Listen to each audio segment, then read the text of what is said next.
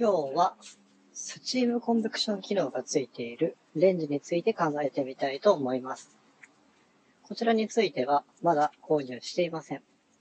え、まだって言いましたね。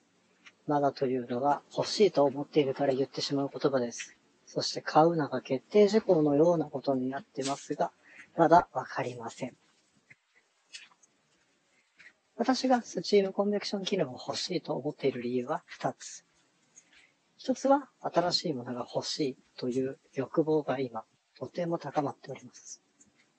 コロナのせいもあり、いろいろと我慢をすることが増えています。我慢をしていてもいいことはない。ということで、楽しいことは楽しみましょうという気持ちから欲しいと思ったら買ってしまえばいいのではないかなと、そういったところを我慢しないようにしています。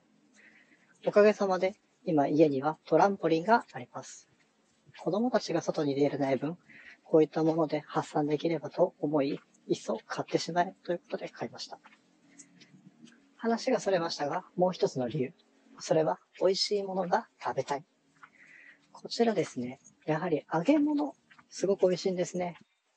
で、揚げ物って水分を飛ばずにパリッと、カリッと作ることができるんですね。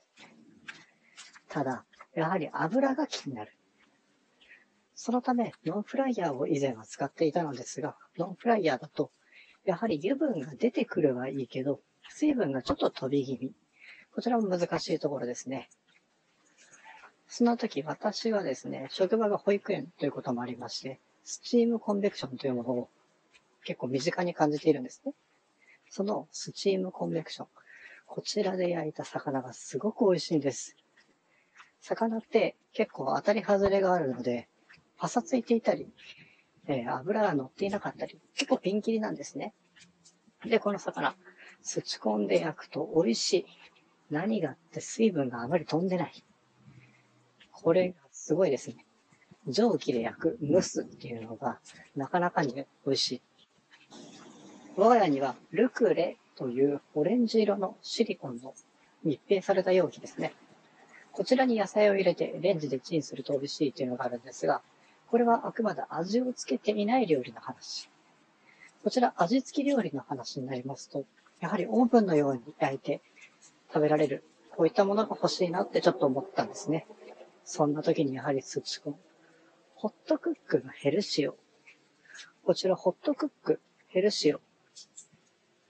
こういうものもあったかと思います。ホットクック。うちにはえ電気釜のようなホットクックがあるんですが、このホットクックではなく、電子レンジがあるそうです。